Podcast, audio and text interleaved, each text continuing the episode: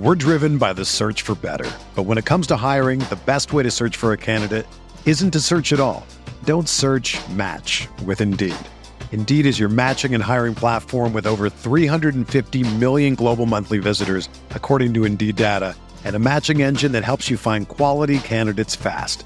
Ditch the busy work. Use Indeed for scheduling, screening, and messaging so you can connect with candidates faster.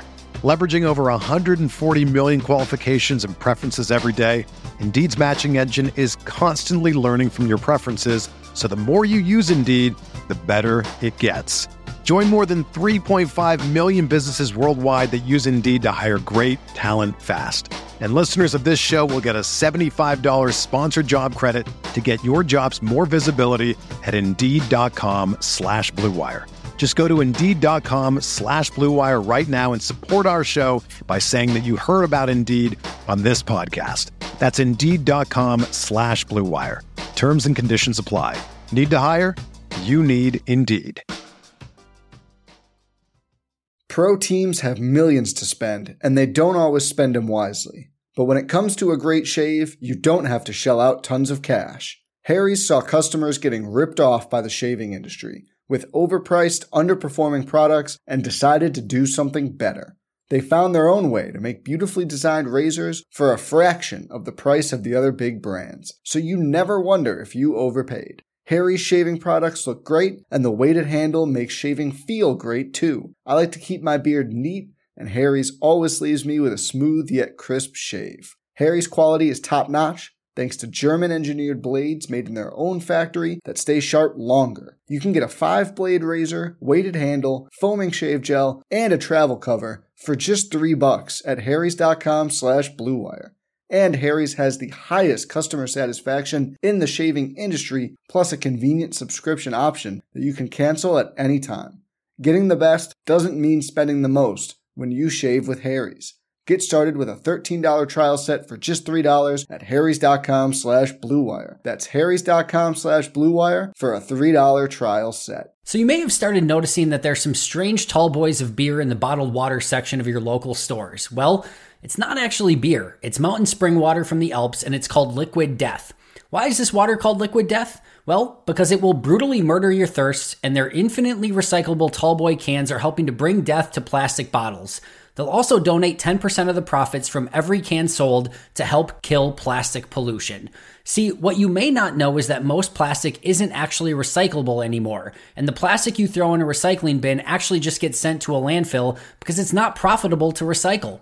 Aluminum is infinitely recyclable and actually profitable for recycling facilities. So go get Liquid Death at your local Woodman's, 7-Eleven, Roundy's, or Hy-Vee, or find a Liquid Death retailer near you with our store locator tool at liquiddeath.com slash packaday, P-A-C-K-A-D-A-Y. That's liquiddeath.com slash packaday.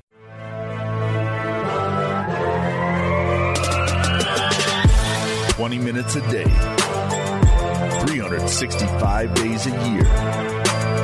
This is the Pack a Day Podcast.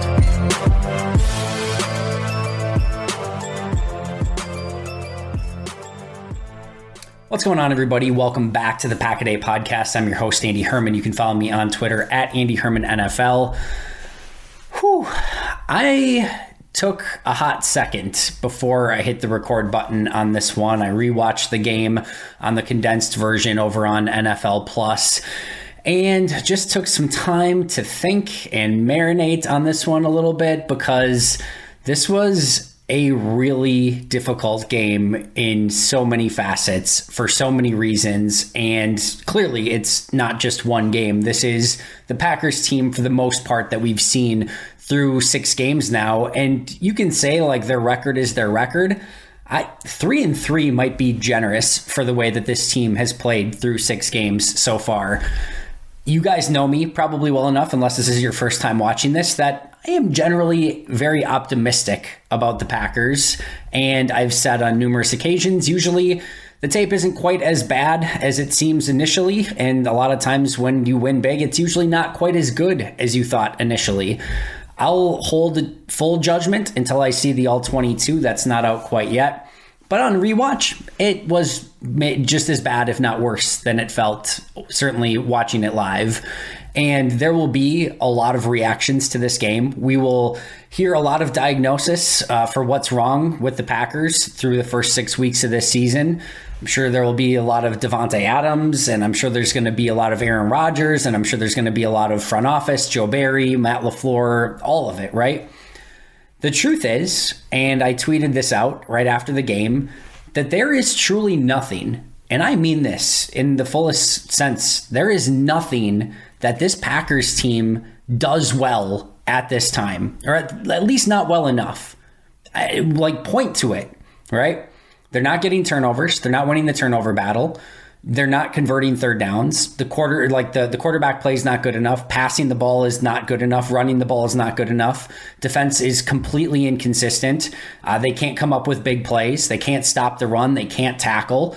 They can't block up front. Like the special teams is now once again awful. Like they, that this is another brutal performance from the special teams. There is nothing that you can point to. There's a couple players that you can point to. By the way, Let, us throw. If you're looking for a positive in this game, at, at, first glance, I thought Jaire Alexander had a really nice game in this game. If you're looking for any other positives, you're probably not going to get it out of this show today. I'm just telling you right up, being totally real, because it doesn't deserve it. Like the, the Packers don't deserve any benefit of the doubt for the product that they're putting on the field right now. And like I said, there is nothing that I can point to and say, this is what they're doing well right now. Not game planning, not scheming, not coaching, not getting the most out of their players, not executing, none of it. None of the, the X's and O's, not the Jimmys and Joes, none of it. There is nothing that you can point to and say, this is something they could lean on moving forward, or I think they're just a hair away from this moving forward. There is nothing. I think we do see flashes out of this defense. I do, but flashes against who? Zach Wilson, Bailey Zappe, Daniel Jones, you know, Tom Brady with no receivers. And by the way, the Bucs are three and three, so it's yeah, whatever. Like they have not performed up to expectations, and that's like the the best of anything, right? Is a extremely inconsistent defense that is still performing far below the expectations that we had for them going into the season. And let me ask this, and I'll start from an offensive standpoint. I, there are so many things that I want to like get to right off the bat because in, in a normal situation, there's about ten things in this show that I could have led off with that is worth talking about right at the top. And we talked a little bit about it already, just that they're not doing anything well. But what is this team's identity exactly? So let's start on offense what is their identity on offense? You start with a, a base offense that you want to execute. All right. So are they a stretch zone team? Are they are they an inside running team? Are they a quick bubble screen team? Are they a team that wants to attack on the outsides one on one to Allen Lazard and Romeo Doubs? Are they a middle of the field team? There, there's nothing. Are they a screen team? Are they what are they?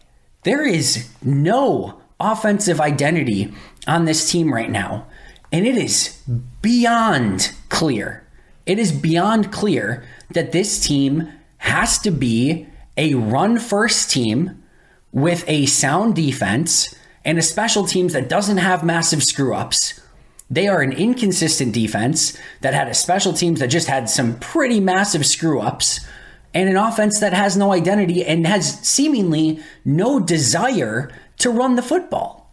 So what is the goal exactly then? I get that they want to take advantage of the open space on defense. If that means it's outside, deep down the field, that's what they want to take advantage of. If you think there's any defensive coordinator right now that is losing sleep about you throwing 50 50 balls to Allen Lazard or Romeo Doubs on the outside, you are sadly, sadly mistaken yeah, you're going to you know complete a couple. Allen Lazard had a 35 yard completion down the sideline. Do you have any idea the degree of difficulty on that catch?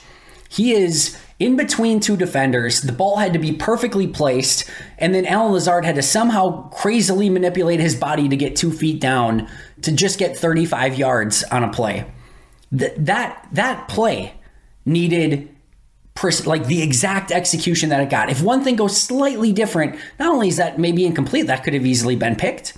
Like Aaron Rodgers and Allen Lazard individually needed to be perfect on that play for that to work. You can't make an offense out of that. You can't do that over and over. The percentage on that play is extremely small. And kudos, tip your cap to Lazard and Rodgers for completing that one. But we have seen deep shot, deep shot, deep shot, deep shot, incomplete, incomplete, incomplete, incomplete, incomplete. Defenses are not scared of you on the outside. They have no fear in matching up one on one with you, especially when they've got corners like Sauce Gardner, who, like Romeo Doubs, is probably your one kind of guy who has the potential to maybe be that explosive guy right now. And Sauce Gardner is just going to match him up and be like, I'm good. Don't worry about it. Like, we're fine. Like if they have anyone like that, which most teams have a good corner, like okay, that's done. And like I said, you can maybe hit like Lazard on the back shoulder in the end zone. Okay, great. You can hit on two of like Green Bay hit on two of those. They hit on two explosives. You're not going to beat any. You're not going to beat anybody that way.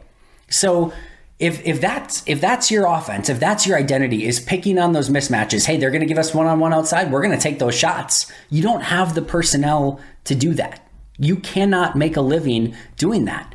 And again, I, I, I will say this with emphasis again. If your idea of the mismatch is Romeo Doubs one on one against Sauce Gardner or Allen Lazard one on one on the outside and just hero balls down the field to take advantage of that single high safety because they're starting to pack the box.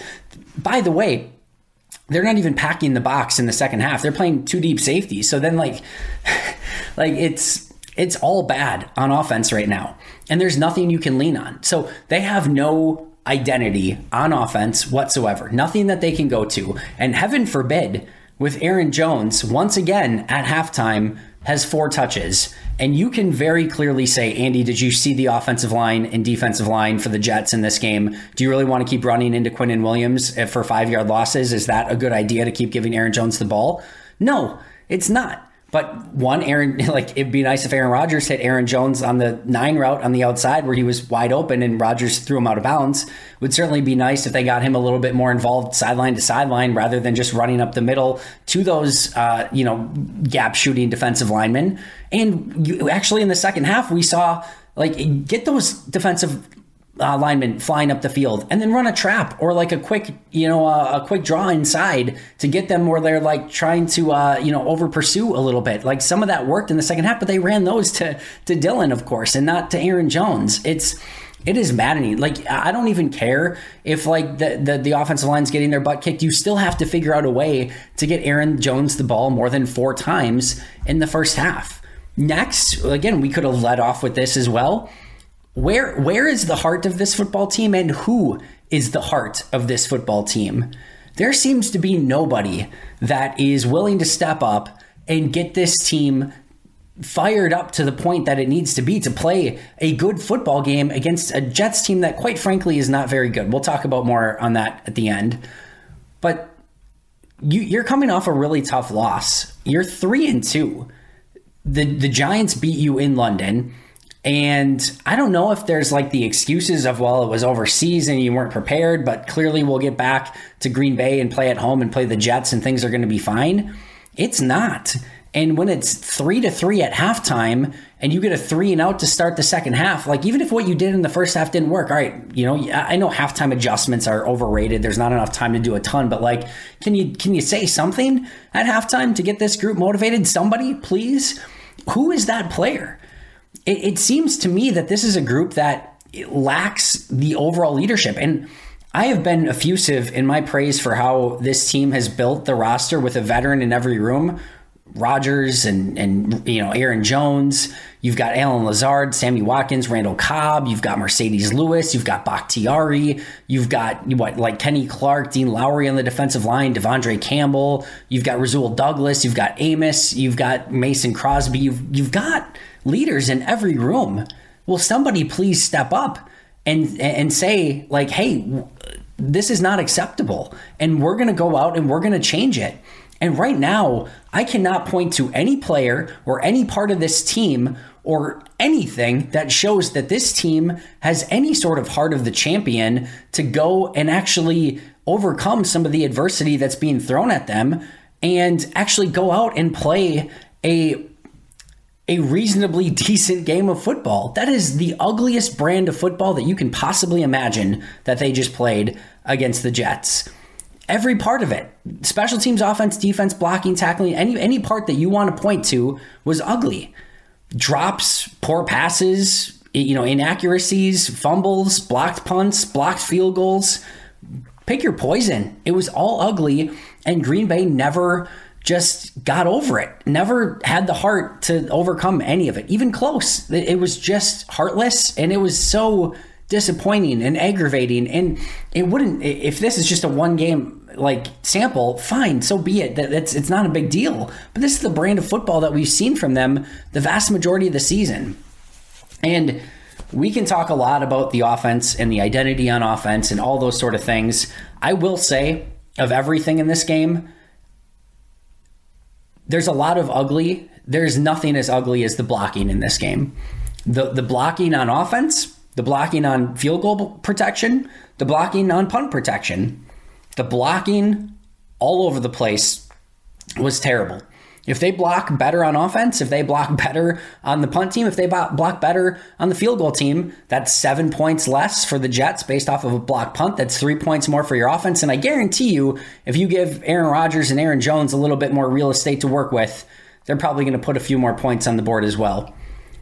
This offensive line is so far below expectations right now that it is really hard to judge almost anything else on offense. The first part of that game, you've got Jets flying in the backfield at 90 miles an hour, and like good luck to your running backs and quarterbacks. And that just that that is a force multiplier that makes everything worse. You can't block, that makes Rodgers worse. You can't block, that makes Dillon worse. You can't block, that makes Jones worse. You can't block, that makes your receivers worse. You can't block, that makes your tight ends worse. It starts there. Josh Myers has to play better. Jon Runyan Jr. has to play better. Newman gets benched. They bring in Hanson. Hanson gets hurt. They bring in Newman. Newman stinks it up again. Newman at fault on the, the field goal block. Uh, him and Hanson right there on the field goal block. Elgton Jenkins, David Bakhtiari have to be better. All of it. Like the, the this is this was four man rush. This was not Robert Saleh throwing crazy crap like Wink Martindale or any like this was a four man rush with some twists and stunts, and Green Bay was looking around like they had no idea how to overcome it. This sh- this is this is David Bakhtiari, Elgton Jenkins, a second round center, a really solid guard last year, and Jon Runyan Jr., who played really sound football a season ago. And yeah, you know what? You've got a weak point at right guard. You can't overcome one weak point at, at, at on your offensive line. And it wasn't even just like getting out muscled or out physical. They were like outsmarted. Like this offensive line couldn't get it together to pick up a stunt on multiple occasions. That is completely unacceptable. And whatever you know Luke Butkus has been doing th- this offensive line we we have bragged about for years what Adam Stenavich has done with some really crappy offensive lines at time at times this is a offensive line that has seemingly almost all the pieces maybe missing a player but they can't get anything going at all. And for a, I don't know how many times, I don't know how many times we have heard we got to get our best five guys on the line. Best five guys. It's just the best five guys. We don't care where they're playing. We're getting our best five guys out there. Best five guys. Like we could, I could do a a tape of Matt LaFleur saying best five guys that would be longer than this episode, like because it's come up so many times. Yet you've got Jake Hanson and Royce Newman on the field and Yosh Nijman on the bench. That doesn't seem like best five guys. That seems stupid. It just does. And listen, maybe Yosh is a nightmare at right tackle. Let's see. Let's try. Let's try because right now the offensive line is a nightmare. And maybe, just maybe, even if Yosh is a nightmare at right tackle, maybe getting Elgton at right guard, maybe he all of a sudden starts playing really good at right guard. And you know what? Maybe that helps solidify the interior of the offensive line. And then maybe you just put a tight end on that side to help Yosh a little bit. And maybe that helps that. And all of a sudden, left to right, Bakhtiari and, and Runyan and Myers and Jenkins look better because you don't have that issue at right guard. And even if right tackle is worse because Jenkins isn't out there and you've got, you know, Yosh kind of getting through some ups and downs, all right, at least then like you can help that one spot rather than all of it seemingly falling apart, you know, at all times. Like it starts with blocking. And if I had to, we could, we could literally do a laundry list. And then guess what? We're going to uh, do a laundry list of things that have been going wrong. But in this game, if I had to label 1A on my list of issues, it's the blocking and the play of the offensive line. And like I said, it's not just permeating itself on the offense They blocked a kick because you couldn't block up front. They blocked a punt because you couldn't block up front. That's not all on the offensive line. The punt block clearly is not uh, that is not offensive lineman, but the, the field goal block or the the field goal block was that's Newman and, and Hanson. And I'm no special teams expert. I will be the first to readily admit that. Putting a three man group on the interior of Coco, Hanson, and Royce Newman on the left side of the field goal protection team, probably not the best idea. Probably not the best idea. This is a issue that stems to everything, right? This is not just coaching, this is not just players. This is roster construction, this is player development, this is game planning and scheme, this is execution, this is the players, this is all of it. This is going to take a major gut check by the Packers organization as a whole. And I want to talk about that roster construction a little bit because a couple things. First of all, it is very clear, abundantly clear, that the Packers simply do not have the needed weapons and playmakers along the offense. And we can talk about the blocking, right? Because, and I'll, I'll, say it right now, I don't care if they had Christian McCaffrey in the backfield and Davante Adams at wide receiver and DJ Moore on the other side and Darren Waller at tight end. Like those things are going to help. But if you can't block up front, you're still going to have an absolute nightmare of a time trying to win in the NFL. And the offensive line, it starts there. You have to block up front. So it, it has to start there. But all that being said, we talked about it with Ben Solak last week. If you missed that episode, I would highly recommend checking it out. Green Bay has nobody that can stretch the field or scares you to the outside. I just talked about it a minute ago. You can throw deep bombs to Lazard or Cobb or Doubs or Watson or Watkins or Rodgers or Toure or any of them, and it's not going to fear. You're not going to put any fear in the defense and they are going to feel like they can play single high safety. They can bring their corners and play press man. They've got an extra guy in the box to stop the run, and everything is going to feel condensed to the point of being claustrophobic if you're a quarterback. Add in Aaron Rodgers not having the same mobility that he once did, not having the arm talent that he once did, and everything is going to be extremely difficult. And Matt LaFleur has some things that he can do to work around that. He has a lot of the run solutions. He's got a lot of the, you know, little checkdowns. He's got a lot of the little quick plays that the, the defense is willing to give you. You can live in that world at times, but you have to have players who can run after the catch because you can't make a living of going 14 plays, 85 yards time after time after time after time. It's just not going to work you have to get explosives either down the field with the, the the big play attempts, which we've already covered. You can't do with the talent and the you know the talent that you have on the outside right now. Or you've got to have the guys like the Deebo Samuels, the AJ Browns, etc., where you can get the ball in their hands and they can go. And if we look at this offense and give a realistic diagnosis of the playmakers on offense right now, realistically, the only player, the only one player that is giving you any sort of fear is Aaron Jones. it doesn't help that Green Bay doesn't seem to have any idea how to actually get the ball in his hands in space to be able to make those plays, but him being the only one is clearly a major, major problem. And Christian Watson, I do think, has the ability to have that playmaking skill and get the ball in his hands and make plays, but they've They've limited his usage. They don't seem to be actually willing to use him as a true wide receiver. They're getting him a couple gadget plays per game, and it has left a ton to be desired. Add in the fact that he can't stay on the field due to injury and some of the hamstring issues, and that has basically been put to the side for now as like a maybe that could kind of be something at some point. But if we're being realistic about it, if we're being truly realistic about it, that's probably a player that maybe looks really good a year, two years, three years from now, where he's a fully complete player expecting him to get to the point where you need him to be to be a true legitimate playmaker in this offense by the end of this season while fighting through hamstring injuries, missing training camp, and just being a rookie who didn't play a ton of true wide receiver snaps at a small school. No offense to North Dakota State, who's a fantastic school overall, but like that's just not realistic. That's not setting yourself up for success. And they don't have like Robert Tonyan had what like a 10 catch game, but he's getting what's there. Like he, he he's not getting the ball and doing anything with it. Like Allen Lazard is not getting the ball in his hands and doing anything with it. Sammy Watkins isn't going to be that. Amari Rodgers isn't going to be that. Now Randall Cobb is hurt, and even he has limited ability to do that. You don't have that player that gets the ball in their hands and is just able to go, except for Aaron Jones. AJ Dillon can't do that. We saw him have opportunities in the open field, like on that little like outside screen, like um, a swing pass, right? They throw it was like on I think a third down, second down, second and whatever. It was like I think it was like a third and short. And AJ Dillon gets the little swing pass, and he's one on one with I think it was a corner safety and in the open field, and Dillon just can't make that player miss.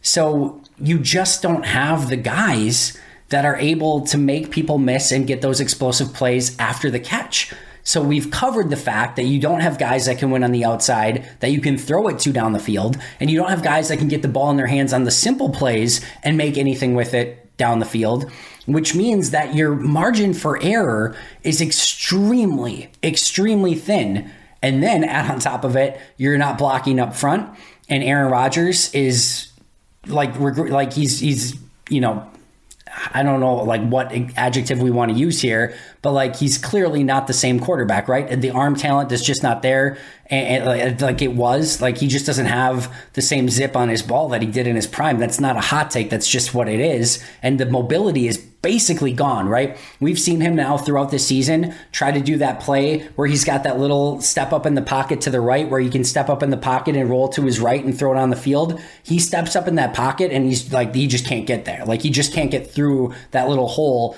to make a play. Every once in a while, we saw that play to Tonyan uh, along the sideline where he was able to kind of escape from a sack and use his arm uh, to get the ball to Tonyan. We see a flash of that every once in a while, but you can't live in that world anymore. And part of that, when we're talking about roster construction, is the issue as well. You are paying Aaron Rodgers to be the MVP and the the player who can elevate everybody around you. He can get you into the right call at the line of scrimmage. He can get out, you know, the, the ball out of his hands quickly. He can pinpoint the ball with accuracy. He can make a, you know, a bad, a good play out of a bad play where he escapes out of the pocket and, and rolls right and makes some of those dynamic plays. That's the player that you're paying the top dollar for as, as the highest paid player in football, basically, right? Except he's not that anymore. He's he's he's got to be like the, the, the point guard of the offense where he just kind of gets the ball and distributes in hopes that everyone else kind of does the heavy lifting. And this is not an offense that has the weapons. There's no more Davante Adams. There's not an MVS to stretch the field. There's not those weapons on the outside to where you can just get the ball and let the, the you know the, the receivers or the, the, the talent do the heavy lifting. Add in an offensive line that's leaky and him trying to escape and get out of pressure and just being like five steps slower than what he used to be and this is ultimately what you get. You get a 10 point performance against the New York Jets at home where nothing is working. And I mean, nothing is working. So I, I talked about, I, I, did an episode a few weeks ago of how the, the Packers really missed the boat with the, the AJ Brown trade. And some of that maybe is, is benefit of hindsight. But I do think Green Bay has an issue where they're they're just ultimately valuing their long-term development of draft picks too much. And listen, I am a draft and develop guy. I I think that overall philosophy is the right philosophy, but there comes a time and a place where your roster is set as such, and this is probably more for like the last 2 years than probably this year, but there's a time and a place where you have to go all in and and trade some of your future assets to make sure that you have the talent to win in that moment. And like let's just say for this season's sake, for like AJ Brown, right, to give you a, a, guy that can actually win after the catch and be a bit of a playmaker to help your offense out. He was traded, I think, for like a first and a third, first and a fourth, something like that. I forget exactly what the the um, the, the trade terms were, but Green Bay had two firsts and two second round picks going into that draft, right? And they it, is, it was very clear that after trading Davante, that they needed to find a way to to gain talent to help win now they go and they get Quay Walker, Devonte Wyatt, and use the two seconds to get up and, and get Christian Watson. Quay Walker basically got benched in some regard where he was no longer on the field in obvious passing downs. They took him off the field and put Rudy Ford in at safety, and Adrian Amos moved into the box. Devonte Wyatt is borderline not playing, like just a handful of snaps per game and not making an impact. And Christian Watson, we've talked about, there's some flash there. And I'll say it straight up I like the long term you know, like what I think they can be long term for for Quay and for Devonte and for Christian. I think they have all have the ability to be really good players down the line, but they're not right now. And I would. This is of course somewhat tongue in cheek and somewhat benefit of hindsight as well. But I, I dare you to call the Eagles right now and say, hey, we'll give you Quay Walker, Devonte Wyatt, and Christian Watson for for AJ Brown, and see how fast they hang up the phone like you can value draft picks too much. You just can. And that that isn't to say that all three of those guys, all like you might be able to play this clip back in a few years, and and like when AJ Brown is probably a little bit on the decline, and, and maybe you know working through some injuries or stuff, and hopefully Devonte Wyatt, Christian Watson, and Quay Walker are all you know fighting for Pro Bowl spots, uh, whatever like the Pro Bowl is at that point. But uh, and and you might be able to play that back and say like, dude, how idiot of a take was that? I'm not sure about you guys, but it still catches me off guard when I walk down the water aisle at the grocery store and see these new tall boys that look like beer chilling out in the middle of the bottled water section. Of course, it's not actually beer, it's Liquid Death, a new mountain spring water from the Alps that's available in still, sparkling, and three unique flavors. But why is it called Liquid Death, you may ask? Well, it's because Liquid Death donates 10% of their profits from every can sold to help kill plastic pollution. Even better is that the use of their aluminum tallboy cans is also helpful, as aluminum is infinitely recyclable and actually profitable for recycling facilities. Friends, bottled water has always been boring to me, but there's absolutely nothing boring about Liquid Death. I love the crisp, refreshing pop of the can when I open it, and the water simply tastes better in a can than it does out of a bottle. Add in their three unique flavors Personally, I love the lime, and the overall experience is infinitely better than any other water product. Plus, it just looks so much cooler holding a tall boy labeled Liquid Death that looks like you're holding a crisp, refreshing beer. So do me a favor and go get Liquid Death at your local Woodman's, 7-Eleven, Roundy's, or Hy-Vee. Or you can find a Liquid Death retailer near you with their store locator tool at liquiddeath.com slash packaday. That's liquiddeath.com slash packaday.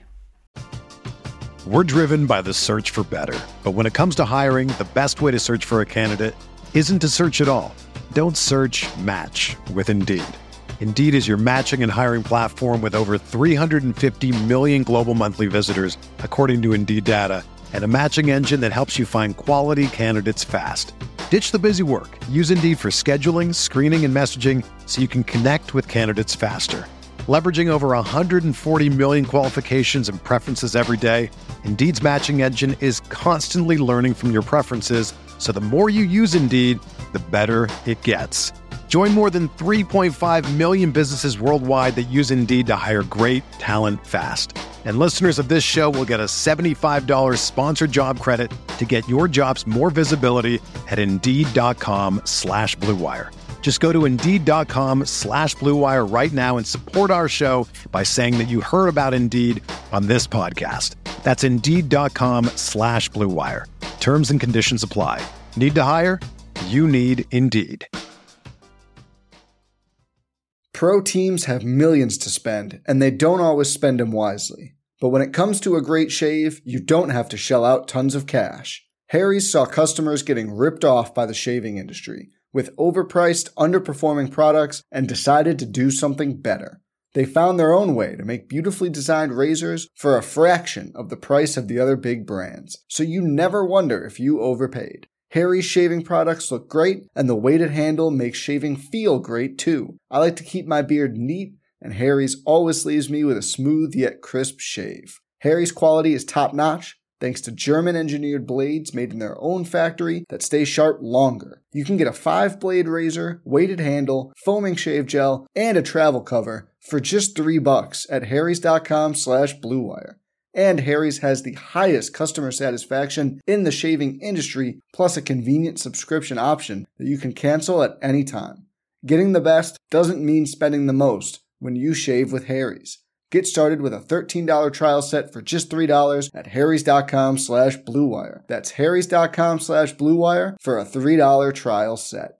But the truth is, is that your window's right now. Your window's not two, three years from now. And, or at least the window had been open, it seemed like. And you get guys that are probably going to be good two, three years from now. And AJ Brown is pretty darn good right now and would give your offense probably a pretty big boost.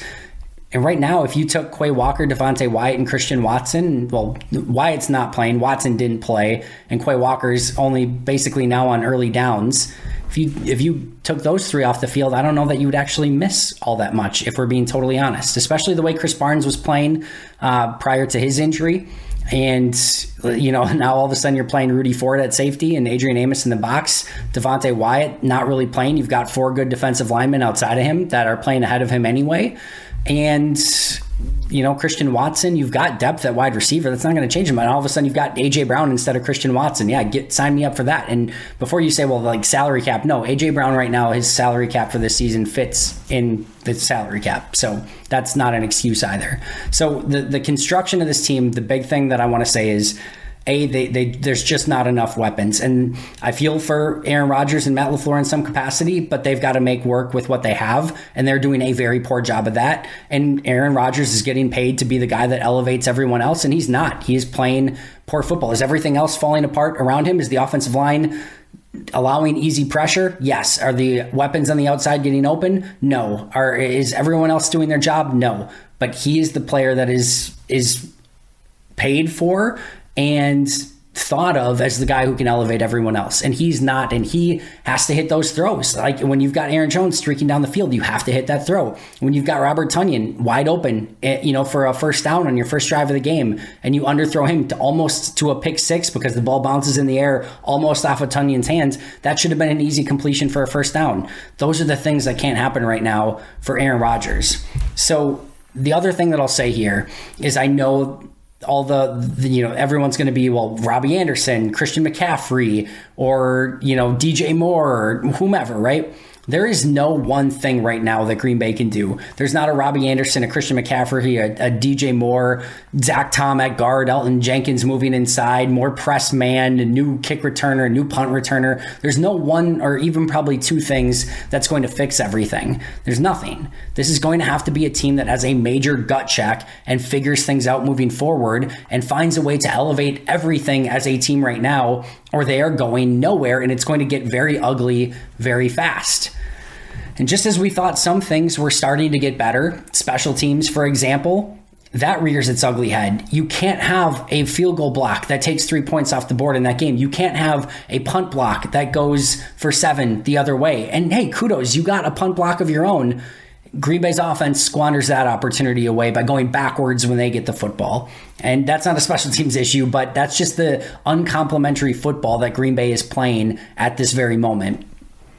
Special teams, man, like it literally felt like that's the one unit that was like starting to get things together, and then they showed that they have the ability to like to lose a game in and of itself. Now they didn't do that because the offense was hot garbage as well. But if that was a close game, if even if the offense put up uh, you know a couple more drives in that game, that's a game that they probably lose simply due to their special teams. Meanwhile, the defense, I thought there was some really good defense in this game. The first half was extremely impressive. Yes, against Zach Wilson, yes, whatever. But I thought they had a really nice first half. And then you get the three and out in the second half, and then the bizarro stretch of Green Bay defensive play rears its ugly head. And I am willing to, like, if this was, again, the first time this happened, I would be willing to give a lot more forgiveness because the offense and special teams set the defense up for failure this entire game. But game still in the balance. Game very much still in the balance. The, the Jets go three straight drives in the second half. Four plays, 74 yards touchdown. Five plays, 66 yards touchdown. 13 plays, 58 yards field goal. And at, and at the end of the day, like we could make a like we could make the easy argument, right? That the Jets, uh, that the Packers defense allowed the Jets 20 points in this game because the seven was clearly on the special teams but that's still against Zach Wilson and friends not good enough at home. 20 points allowed. Like the, the average in the NFL right now is 21 points. I don't consider the Jets one of the better offenses in the NFL. I just don't. So they were around an average performance and they didn't really get any takeaways or anything like that either. That's not a good enough performance. And when the game is in the balance and your team needs you to step up, your offense is struggling, your special teams is struggling, you have to be the heart of this team. Again, four plays, 74 yards touchdown, five plays, 66 yards touchdown, 13 plays, 58 yards field goal. And the key thing there was tackling. They really struggled to tackle, especially Breece Hall in this game. Other things I'll say, we can talk about the the talent that they don't have on the team, some of the ingredients that they're missing. We can talk about the scheme, we can talk about the coaches.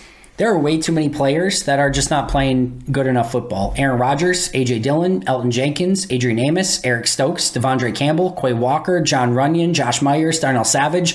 None of them are playing the football, and I'm sure there's more too. You could certainly make an argument Rasul Douglas. You could certainly make an argument, uh, you know, of, probably multiple other players. Dean Lowry, Preston Smith. You could make an argument for.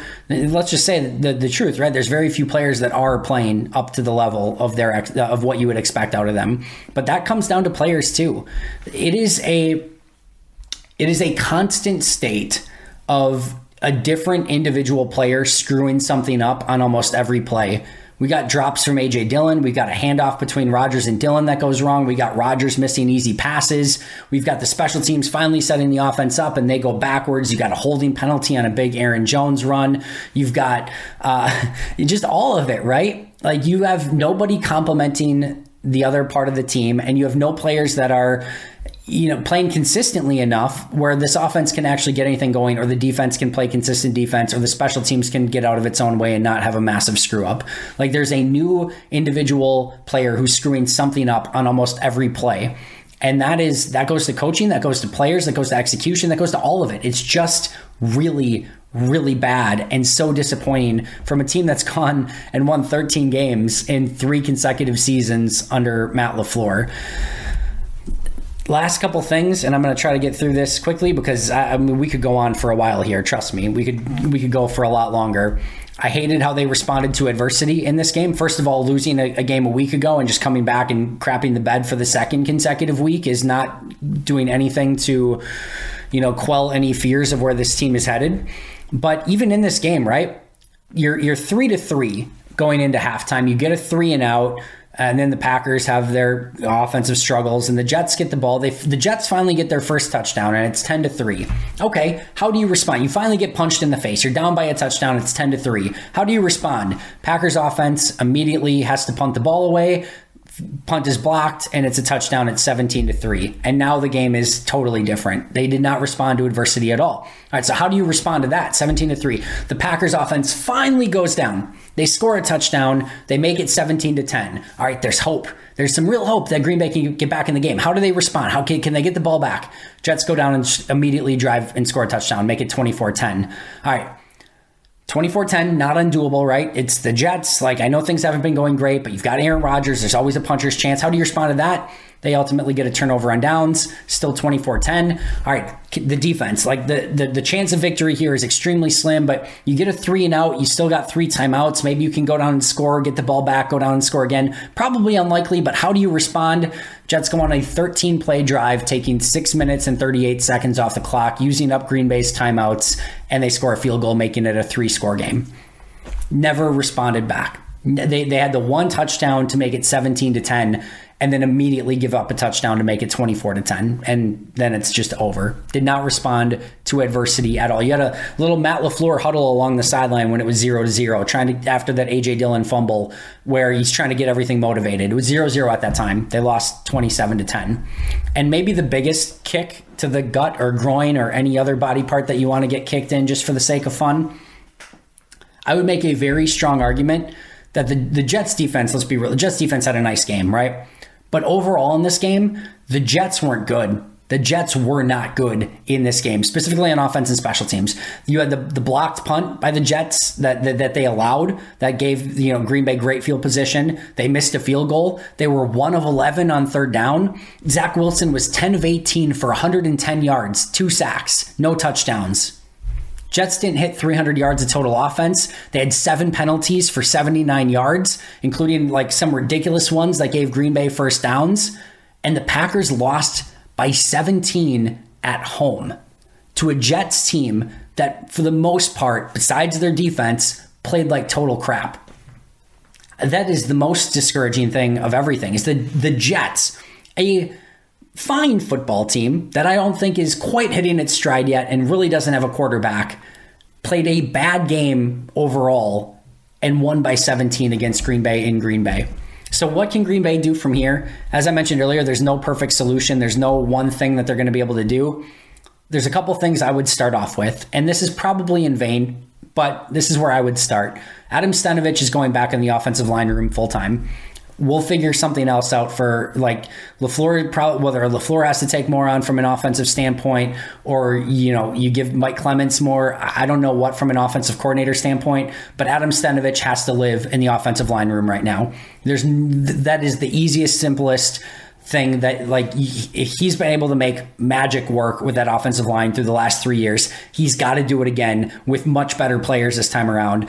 Sorry, Luke Butkus, it hasn't been good enough. Adams got to take over, and that has to be the first thing. And yes, I would move Elgton Jenkins to guard, put Yosh out to right tackle. Let's try something different. Will it work? No idea. Am I willing to give it a shot? You bet I am. I don't know. Maybe you can look at a veteran offensive tackle. I don't know what the status of a Brian Bulaga is, but like that's how crazy it's gotten. Like, do you have to make a call to Brian Bulaga to see if his knee's still attached to see if that could potentially work, or like something? Is there a veteran offensive tackle and Eric Fisher, something out there that could potentially work? That could just be a serviceable right tackle if you don't trust trust Yosh over there. Because if they don't trust Yosh and Elgton can't play it, they don't have a right tackle. That's a major problem. That goes back to to roster building as well, but is there something they can do in the meantime? Elgton's going back to guard. Yosh is moving out to right tackle. I do think they have to find somebody who can stretch the field. Personally, I would not put more investment into this season. I don't think it's smart to do at this point, but if you want to give your team a puncher's chance at even doing anything remotely competitive the remainder of this year, you have to acquire somebody who can stretch the field. Even in, I, I, immediately saw people be like, "So what? Aaron Rodgers can miss him by 15 yards again." Even just the threat of somebody on the outside will give defenses a little bit more pause to you know to playing single high and cramming everything back up quite as much. If you've got somebody who can beat you, maybe it has to be a more like a, a bigger jump ball type target. Maybe it's not a speed guy. Maybe it's somebody who can win a, jump ball on the outside with more consistency. I don't know. I don't have a player in mind. I just don't. I don't think there's going to be somebody that you're going to be readily available to find and, and trade for that player. But if you want to have a legitimate chance, that like I said, we we talked all episode about not having a guy on the outside that can do what you need them to do, you you have to go find somebody. Or Brian Gutekunst has got to pull his Rasul Douglas out of his hat and find a, some crazy practice squad wide receiver that all like all of a sudden plays like Randy Moss. Like you got to figure out something because teams don't honor your deep threats on the outside, and that is a major, major problem right now. And then you've got to become a run first team. I don't care if they've got 11 guys in the box. You've got to figure out something more creative to run the ball. Guess what? Saquon Barkley sees 11 like sees eight man boxes all the time. This Jets offense with Breece Hall and Michael Carter, the Packers were stacking the box against them and making Zach Wilson beat them. Guess what? They stuck with it. Breece Hall was fantastic and they found a way to be a run first team. Is it pretty all the time? No. But the Giants and the Jets played the brand of football that the Packers need to be playing. They've got to be a run first team that plays good defense and wins ugly. This is not the Greg Jennings, James Jones, Donald Driver, Jermichael Finley, Jordy Nelson, you know, explosive playmakers everywhere with a, you know, 20 something quarterback who's got a laser rocket arm and legs for that can run for 100 yards if you let him. This is not that team. You have to let Jones and Dillon do the heavy lifting that starts up front. You've got to have blockers. You've got to use your wide receivers that are blockers on the outside. Adam Stenavich has got to get this offensive line to step up. It is a serious, serious gut check time for this organization right now. How they respond to this adversity, A, better be better than what we saw against the Jets after an ugly loss to the Giants. But we're about to learn a lot about Matt LaFleur and this organization as a whole on how they respond to this. And like I said, it is a major gut check time right now for the organization as a whole. We could go uh, probably an hour more on some of the things that were super ugly in this game, but I guess that's what the rest of this week is for because it's going to be a rough week in Packerland once again. I will do my best to find some positives moving forward. Hopefully, the All 22 will diagnose some things that are maybe easy fixes or maybe some things that went right and we just didn't get to see them. I'm not super hopeful of that, but you never quite know what you're going to see on the All 22, and the tape doesn't lie. So I will be back tomorrow to break down that beautiful tape and see if there's anything else that stood out. So make sure to subscribe if you have not already. I will be back for Pack a Day Live on Tuesday with Peter Bukowski. It feels appropriate if we're going to go scorched earth, this week to bring in Peter uh, to go over this current state of the Green Bay Packers. So that will be Pack a Day Live. That does it for me today. Thank you so much for joining me. There's a lot of season left, but until next time, and as always, and even today when things look the bleakest, go Pack Go.